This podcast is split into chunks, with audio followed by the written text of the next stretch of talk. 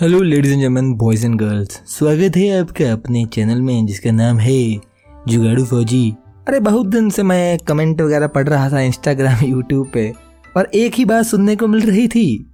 We want the old jugaadu fauji back तो अब झेलो भाई चलिए पॉडकास्ट शुरू करते हैं।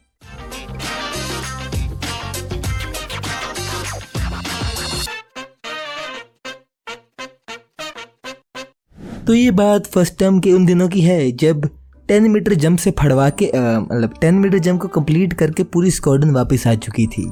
और पूरी स्क्वाडन का ध्यान बस कुछ एक्टिविटीज़ पे था, जैसे क्रॉस कंट्री और गेम्स हम थे फ़र्स्ट टर्मर नाली के कीड़े, टट्टी।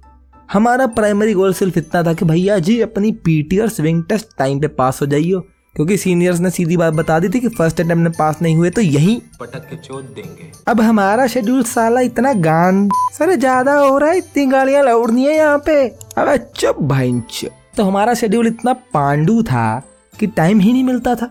सुबह उठो ड्रिल करो पीटी करो क्लासेस जाओ लंच करो वापस आओ लंच से। लंच के बाद पीटी करो स्टडी पीरियड में बैठो डिनर करो पोस्ट डिनर पीटी करो केबिन पीटी करो फाइनली सोने का टाइम मिल गया तो ठीक है सुबह फिर ओडीटी जाओ ਹੱਸਦੇ ਚਿਹਰਿਆਂ ਦਾ ਮਤਲਬ ਇਹ ਨਹੀਂ ਹੁੰਦਾ ਕਿ ਉਹਨਾਂ ਨੂੰ ਕਦੇ ਕੋਈ ਤਕਲੀਫ ਨਹੀਂ ਹੁੰਦੀ ਉਹਦਾ ਮਤਲਬ ਇਹ ਹੁੰਦਾ ਕਿ ਇਹਨਾਂ ਨੂੰ ਤਕਲੀਫਾਂ ਨਾਲ ਡੀਲ ਕਰਨਾ ਹੁੰਦਾ ਹੈ।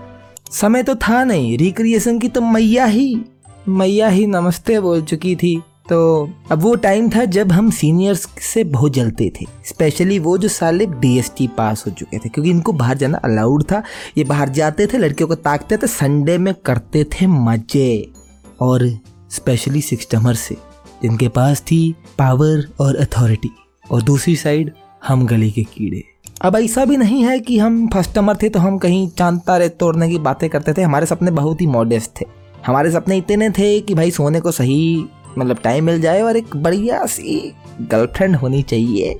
एहे, रहा नहीं जाता। मतलब एक बढ़िया सी गर्लफ्रेंड होनी चाहिए पुणे में, जिसको तुम जाकर गोल मार्केट वगैरह में मिल सको संडे को जाकर लिबर्टी पे मिल सको, और इतने छोटे छोटे सपने थे कि जैसे गोल मार्केट जाने का मौका मिल जाए सीनियर बन जाए, थोड़ा बाहर जाएँ, शाम को इवनिंग स्नैक्स जैसे कोल्ड कॉफ़ी पेस्ट्री को हम खा सकें। अब इससे याद आया कोल्ड कॉफ़ी जो होती है ना इंडिया में, वो हम जैसे लीचड़ों के लिए नहीं होती है। वो एक हेवनली ड्रिंक है जो सिर्फ़ सीनियर क्रेडिट्स के लिए होती है। क्या याद दिला दिया तुमने? अब दिन थे ससुरे के निकल ही नहीं रहे थे, पर हर सुबह मैं अपने आप को ये याद दिलाता था कि भैया जी, आप यहाँ करने के आए हो। And this kept me going even on my toughest days धीरे धीरे करके हमने पीटी पास किए स्विमिंग टेस्ट पास किए और हमारी ज़िंदगी थोड़ी सी ईजी हो गई। क्योंकि पीटी हम अपने पहले अटैम्प्ट में पास हो गए थे तो हमें मिली इज़्ज़त अपने सीनियर से और हमको बेटर ट्रीट किया गया। और सबसे बड़ी तो खुशी ये थी कि मादर चौदह पुशअप नहीं करने पड़ेंगे, अच्छी एक्सरसाइज करने को मिलेगी चिनअप हो गए टू टच हो गए। ये पुशअप नहीं हो पाएगी और हमसे। देखो, वैसे तो हम बोलते हैं कि अगर तुम एनडीए जा रहे हो और जहाँ पहुँच चुके हो तो अपने टेस्ट जो है फ़र्स्ट अटैम्प्ट में निकाल दो। पर अगर नहीं निकल पा रहे तो टेंशन नहीं लेने का रे। क्योंकि मैं बहुत सारे ऐसे लौंडों को जानता हूँ जो अकेडमी में पीटी आखिरी टाइम में पास होते थे और आज बीइंग ऑफिसर्स धमाल मचा रहे हैं। अब हम जैसे लीचड़ों के लिए एक मिड टर्म नाम की चीज़ होती है जो हमारे लिए बहुत बड़ा मोटिवेटर था। मिड टर्म का मतलब सिंपल है, फौज में ज़्यादा दिमाग नहीं लगाना है। मिड टर्म टर्म का मिड जानी हाफ़ ऑफ़ द टर्म पर एनडीए में बहुत सारी चीज़ें हैं सिंपल बताएँ तो सिर्फ़ वो कैडेट जिन्होंने अपने पीटी टेस्ट स्विमिंग टेस्ट सब पास कर रखे थे, उनको एक शॉर्ट लीव यानी चार से पाँच दिन घर जाने का मौका मिलता था अरे बहुत बड़ी अचीवमेंट थी। इसमें बहुत सारे टेस्ट पास थे डीएसटी पास थी स्विमिंग पीटी जैसे मैं पहले बता चुका हूँ, पर हम जो चूथिए थे हमारा तो ड्रिल टेस्ट फेल था, पर हमारा जो स्क्वाडन कमांडर था वो भगवान के बराबर था, बहुत ही बढ़िया आदमी। लव यू सर तो क्योंकि हमने पीटी और अपने नवाइसिस क्रॉस कंट्री में अच्छा रिज़ल्ट दिया था तो उसने हमको बोला कि चलो तुम्हें छुट्टी नहीं भेज रहे, हम तुम्हें पंचमढ़ी हाइक भेज देंगे। अब तुम चूतियों को जिसको ये नहीं पंचमढ़ी क्या है तो पंचपरी को सतपुरा की रानी भी बोलते हैं, ये एक हिल स्टेशन है और मध्य प्रदेश में पड़ता है। तो ये हाइक थी पाँच दिन की भाई। और one of the best experience था मेरी लाइफ का, क्योंकि इसमें हमको मौका मिला अपने कोर्समेट को अच्छे से जानने का, पहचानने का, उनके सीक्रेट पता करने का और अच्छे से बॉन्ड होने का। अब मिड टर्म ख़त्म हो गई। होनी थी यार। जो क्या करवा रहे हो यार, अब नहीं अच्छा लगता यार ऐसे रिकॉर्ड करना पॉडकास्ट अब थोड़े बड़े हो गए यार। थोड़ा थोड़ा मैच्योरिटी दिखानी पड़ती है। तो हम बोल रहे हैं कि मिड टर्म ख़त्म हो चुका था। और मिड टर्म के बाद हमारा जो मोराल था, वो बहुत ही ऊपर मतलब ऐसे छत फाड़ के बाहर निकल रहा था कि इतने खुश थे हम। और पनिशमेंट भी हमको ईजी लगने लग पड़े थे और ऐसे लग रहा था कि अब तो भाई हम दुनिया से भिड़ जाएँगे। मुझे आज भी याद है मेरे बहुत प्यारे हरामी कुत्ते मादरचोद और स्टडी ने मुझको सात दिन जगा के रखा था। क्यों? क्योंकि मैंने एक सीनियर के सामने पनिशमेंट के टाइम पे स्माइल पास कर दी थी। और अगर आप एनडीए के बारे में थोड़ा बहुत भी जानते हो तो हंसना सबसे बड़ा गुनाह है। एक कैडेट वो भी फ़र्स्ट टमर कैसे हंस सकता है भाई? अब मेरे ओवर ने सोचा कि इसको इतना बजाऊँगा इतना बजाऊँगा कि इसकी स्माइल गायब कर दूँगा। हमारे एक पनिशमेंट होती है, जिसे बोलते हैं हम शबी और स्माइल अब अगर तुम एनडीए वाले हो या तुम्हें थोड़ा बहुत पेड़ दिया है, तुम्हें पता होगा शबी और स्माइल क्या होती है और वो स्माइल कहाँ शब करनी होती है। पर छोड़ो। मेरे ओवर स्टडी ने सोचा कि इसको इतना बजाऊँगा इतना बजाऊँगा इतना बजाऊँगा कि ये स्माइल करना ही भूल जाएगा। पर हम भी थे कते ही कंट पीस तो हम सात दिन के बाद कत्ते जगने के बाद भी उसको स्माइल पास कर रहे थे। हमने बोल दिया था कि भैया जी, अब तुम्हारी पनिशमेंट का असर हम पे इतना नहीं हो रहा है जितना पहले दिन हुआ करता था। अब क्योंकि सात दिन उसकी लगातार शक्ल देख रहा था, दिन रात उसके कमरे में था पनिशमेंट कर रहा था तो मेरा ओवर स्टडी भी तंग आ गया। तो एक वार्तालाप हुई हमारी सातवीं रात। मेरा ओवर स्टडी बोलता है कि भैया जी, आपको नींद नहीं आ रही है रेस्ट नहीं करना चाहते हैं आप। तो मैं भी भाई पूरा एटीट्यूड में था मैं बोला नो सर और इस समय मैं मुर्गा बना हुआ था एक टी पॉय टेबल के ऊपर। सोच रहे हो? टी पॉय टेबल के ऊपर गुलदस्ता आता है, उसके ऊपर मैं मुर्गा बना हुआ था कान पकड़ के। अब हमारा ओवर स्टडी बोलता है कि भैया जी, अगर आप ईगो को साइड में कर देंगे और अपनी स्माइल को थोड़ा कंट्रोल करेंगे, कंट्रोल क्या करेंगे अगर भूल जाएँगे तो मैं आपको सोने दूँगा। उसने बोला कि भाई, मैं भी तुझे बजा बजा के थक चुका हूँ, सात रात मैं भी जगा हूँ, भाई, अब मुझे सोने दे। तो मैंने आगे से बोला, नहीं, सर। और नहीं सर बोलते हुए भी पसीना टपक टपक के नीचे तालाब बन चुका था। फिर मेरे ओवरस्टेट ने कोई ऐसी चीज़ बोली जिसको सुन के मैं हैरान हो गया। उसने बोला, भैया जी, खड़े हो और आके बैठिए। अब ये एक बहुत बड़ी बात थी मेरे लिए, क्योंकि अभी तक जितना भी अपने ओवर स्टडी को जान चुका था मैं, सत्तर अस्सी दिन से, मेरे ओवर स्टडी ने कभी भी, कत्ते भी मुझे अपने कमरे में बैठने ही नहीं दिया था। उसके कमरे में जहाँ तो पुशअप मार रहा होता था, जहाँ मैं क्रीम रोल कर रहा होता था, जहाँ कोई नई से नई पनिशमेंट का इन्वेंशन हो रहा होता उसके कमरे में तो मैं हैरान हो गया। मैंने बोला, यार, ये हमको कैसे बिठा रहा है? अभी मैं बैठा सेटअप होके अपना कुर्सी के ऊपर तो ओवर स्टडी बोलता है कि don't you feel sleepy it's been seven days now तो मैंने बोला yes sir I do feel sleepy तो उसने बोला कि you are the first asshole who smiles like a young whore all the time the smile will get you fucked very hard someday तो मैंने आगे से बोला, भैया जी, हम मैनेज कर लेंगे. अगर स्लीप एक कंसर्न है तो हम क्लासेस में जाके सो लेंगे जैसे बाकी क्रेडिट्स होते हैं। अगर पढ़ाई की टेंशन है तो उसकी भी मुझे कोई टेंशन नहीं क्योंकि इवनिंग को स्टडी पीरियड होता है, उसमें हम जुगाड़ कर लेंगे, उसमें पढ़ लेंगे। फिर मैंने बड़े चौड़ में बोला कि देखो भैया जी, बात ऐसी है कि अब मुझे सत्तर अस्सी दिन यार है कि समझ आ चुकी है कि पनिशमेंट देने वाला भी एक टाइम के बाद थक जाता जैसे आप थक गए मैंने ये नहीं बोला, मन मतलब अंदर, मन के अंदर सोच रहा था मैं कि सर, एक टाइम के बाद पनिशमेंट जो देने वाला बंदा है वो थक जाएगा। ठीक है? अब ये बस एक, क्या बोलते हैं कंपटीशन लगा लो आप कि पहले कौन गिव अप करता है, आप या मैं। और मैंने भी बड़े महाराणा प्रताप की तरह बोला कि if smile is the concern I have never felt this happy in my life sir आज D L T H thirty nine है। और चालीस दिन सर मैं अपने घर होऊँगा, अपनी मम्मी के साथ होऊँगा और मुझे किसी भी आदमी या सीनियर का कोई डर नहीं। मेरी स्माइल ही मेरी पहचान है।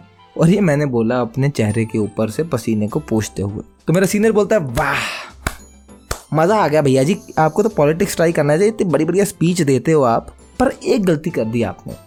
आज D L T H forty है, ना कि थर्टी नाइन तो मैंने भी बड़े कॉन्फिडेंस से अपना हाथ उठाया, उसकी घड़ी की तरफ़ इशारा किया और बोला, सर, चार मिनट हो चुके हैं बारह क्रॉस हुए और सर, चार मिनट हो गए हैं जब से D L T H forty ख़त्म हुआ है। तो पता नहीं ये चीज़ को देख के मेरे बेचारी के दिमाग में क्या आया? उसने बोला get up fuck off from here and wake me tomorrow at zero five hundred hours मैं वहाँ से उठा और गायब हो गया छू मंतर हो गया। और वो पहला दिन था जब मेरा पहला सपना सच हुआ। पहला सपना जो था कि दिन में यार चार घंटे तो सोना ही सोना है। अब वो समय था जब एंड ऑफ़ टर्म और पीओपी यानी पासिंग आउट परेड की प्रैक्टिस स्टार्ट हो चुकी थी। अब जब ये प्रैक्टिस स्टार्ट होती है तो स्कॉडन की बहुत सारी इवेंट जो होती है गेम्स अकेडमिक्स ये सब जो होती हैं, ये ख़त्म हो जाती हैं। और हम जो कस्टमर थे, हमको अलग अलग भांत भांत की एक्टिविटीज़ मिलती हैं। किसी को लाइट एंड साउंड शो मिल जाता है, किसी को कुछ, किसी को कुछ। और हमारी दिन में दो बार प्रैक्टिस होती थी। मैं खुद लाइट एंड साउंड शो का हिस्सा था, और मुझे सुबह और शाम को जाना पड़ता था वहाँ पे प्रैक्टिस करने के लिए। और लाइफ मस्त चल रही थी, मज़ेदार। एंड मैं वेट नहीं कर सकता कि कब घर पहुंचूँगा और परांठे खाऊँगा मम्मी के बने हुए। तो एक दिन ऐसे ही सैटरडे नाइट थी और हम एंटी रूम में बैठे हुए थे। एंटी रूम प्रोसीजर चल रहा था। मतलब वही एक फ़र्स्ट टमर सेकंड टमर इधर रोलिंग कर रहा है और मतलब वही एस एस ऑर्डर्स पढ़ के सुना रहा है। तो एक दिन एक मतलब एकदम से एस खड़ा हुआ और बोला कि, सुनो मेरे भाइयों D L T P O यानी कि days left to pass out आज आठ है। यानी कि एक हफ़्ते में हम यहाँ से पास आउट हो जाएँगे और अपने घर चले जाएँगे। पर एक बात मैं बताना चाहता हूँ, तुम जैसे जूनियर ना कभी मुझे मिले हैं और ना ही कभी मिलेंगे। और एक बात याद रखना, आज से फिफ्टमर जो हैं, वो स्क्वाडन को चलाएँगे और कोई भी सिक्सटमर तुम्हें हाथ तक नहीं लगाएगा। ये तुम्हारे साथ बहुत ही एक अच्छी जर्नी थी और आप सबने इसको बहुत ही सुंदर बनाया। मैं आज खड़ा हूँ तो आपकी बदौलत और मैं पूरे सिक्सटमर्स की तरफ़ से ये बताना चाहता हूँ कि आई एम वेरी प्राउड कि वी हैड जूनियर्स लाइक और अगर कभी फ्यूचर में मिलना हुआ तो हम जूनियर सीनियर की तरह नहीं, भाइयों की तरह मिलेंगे। एक बात मेरी सीनियर की तरह याद रखना स्क्वाडन की हमेशा इज़्ज़त करना, अपना सर हमेशा ऊँचा उठाकर चलना, और स्क्वाडन का नाम हमेशा ऊपर रखना, और हमेशा याद रखना वन सब ब्रेव ऑलवेज अ ब्रेव अब ये ये बातें सुन के थोड़ी सी आँखों में आँसू भी आए कि यार, अभी अभी तो टर्म स्टार्ट भी हुई थी और ख़त्म भी हो गई। और ये बोलते ही सिक्सटमर खड़े हुए, एंड सब हम मेस चले गए। और मुझे एक बात इंडिया की बहुत ही ज़्यादा अच्छी लगती थी कि जितने भी जूनियर सीनियर सब थे डिनर एक साथ ही करते थे। मतलब एंटी रूम प्रोसीजर होता था ऑर्डर्स वगैरह सुनाए जाते थे और उसके बाद हम ब्रेक ऑफ़ करते थे और एक साथ डिनर करने जाते थे। और मुझे आज भी याद है, मैं डिनर करने के लिए बैठा हुआ था और साई ने मुझे बोला कि, ओए, तुझे पता है कल क्या है? तो मैंने भी आगे से बोला, अबे, चूतिया, मुझे नहीं पता कल क्या है, चुपचाप करके बता कल क्या है। उसने बोला, अबे, पांडू, कल ग्रजिस डे है। ये वो दिन है जिसका मैं पूरी टर्म से इंतज़ार कर रहा था। और कल मैं इनकी गा अब इसका क्या ऑल्टरनेटिव ढूंढूं भाई? इसका तो कोई राइमिंग वर्ड भी नहीं है ढंग का। A few minutes later. तो साई बोला कि भाई ये वही दिन है जिसका मैं बहुत जन्मों से इंतज़ार कर रहा था और कल मैं इनके चीथड़े उड़ा दूँगा। चीथड़ों से समझ जाना मैं किस वर्ड को रिप्लेस करने की कोशिश कर रहा हूँ। तू समझा? हाँ। नहीं तू समझा नहीं। तो साई ने बोला भैया जी कल है ग्रजिस डे अरे तुम ये दिन कैसे भूल सकते हो? ये वही तो दिन है जब हमारे अंदर सर्वशक्तिमान प्रभु का वास होता है और हम किसी भी सिक्सटमर को कैसे भी बजा सकते हैं। और अगर गजेश डे की बात करूँ तो ये एक ट्रेडिशन है, जहाँ पे एनडीए के सिक्सटमर जब अपनी पावर्स को ट्रांसफ़र कर देते हैं फिफ्टमर्स को तो उनको कोई भी जूनियर कैसे भी बजा सकता है, और वो मना भी नहीं कर सकते, बजना ही पड़ता है। ये एक्चुअली में एक फन एक्टिविटी एक ट्रेडिशन है, क्योंकि इस टाइम तक जूनियर्स ने एक बहुत ही प्यारा और एक यूनिक रिलेशनशिप बिल्ड कर लिया होता है सिक्सटमर्स के साथ। और मैं बस यही सोच रहा था कि साई ने क्या प्लान कर रखा है कल के लिए। अब जब मैं रात को लेटा तो मैं यही सोच रहा था कि क्या होने वाला है ग्रजिस डे तो क्या ग्रजिस डे पर जुगाड़ू फौजी अपने सीनियर्स को बजा पाएगा? क्या साई जिसने आरएमसी से ट्रेनिंग की है और जो बहुत इंतज़ार में था कि ग्रजिस डे आएगा, वो अपने सीनियर्स की चीथड़े उड़ा पाएगा? ये सब हम जल्दी ही जानेंगे अगले पॉडकास्ट में, जिसका नाम ही है द ग्रजिस डे। चलो भाई, शुक्र है यार पॉडकास्ट खत्म and and editor I am telling you next time onwards I am not going to do script like this क्योंकि आपको पता है, मैंने ये सारी चीज़ें अपनी बुक में भी लिखी हुई हैं। And it was part of chapter four और चार ही पेज की स्टोरी थी thirty five to thirty eight अरे, क्या बात कर रहे हैं? सही में? हाँ भाई it is just four page तो पूरी बुक कैसे होगी? अरे, पूरी बुक बहुत अच्छी है, उसकी टेंशन मत लो। But I am telling you अगली बार से मैं ऐसा नहीं करूँगा। अरे क्या है अरे, इसीलिए बोल रहा हूँ। अभी देखना I have use so many abusive words अभी कमेंट बॉक्स में लोग आ जाएँगे और बोलेंगे कि, सर, आपने गाली दी है, ये किया है, वो किया है being an officer you suppose to do वैसे तो हमको लौड़ फ़र्क नहीं पड़ता। पर मतलब फिर भी मतलब अच्छा थोड़ा लगता है यार कि मतलब लोग आके ये सब बोले। अब देखिए सर जी, बात ऐसी है कि ऐसे ही व्यूज़ आते हैं वीडियोस के ऊपर। और अगर आपको मेरे साथ काम करने का है तो ऐसे ही वीडियो रिकॉर्ड करनी पड़ेगी। अरे अरे सर, आप, अरे सर, आप गुस्सा, अरे गुस्सा कहे अरे बैठ कहे उठा, अरे अरे सर कहे मारे, मार, काहे मारे, अरे सर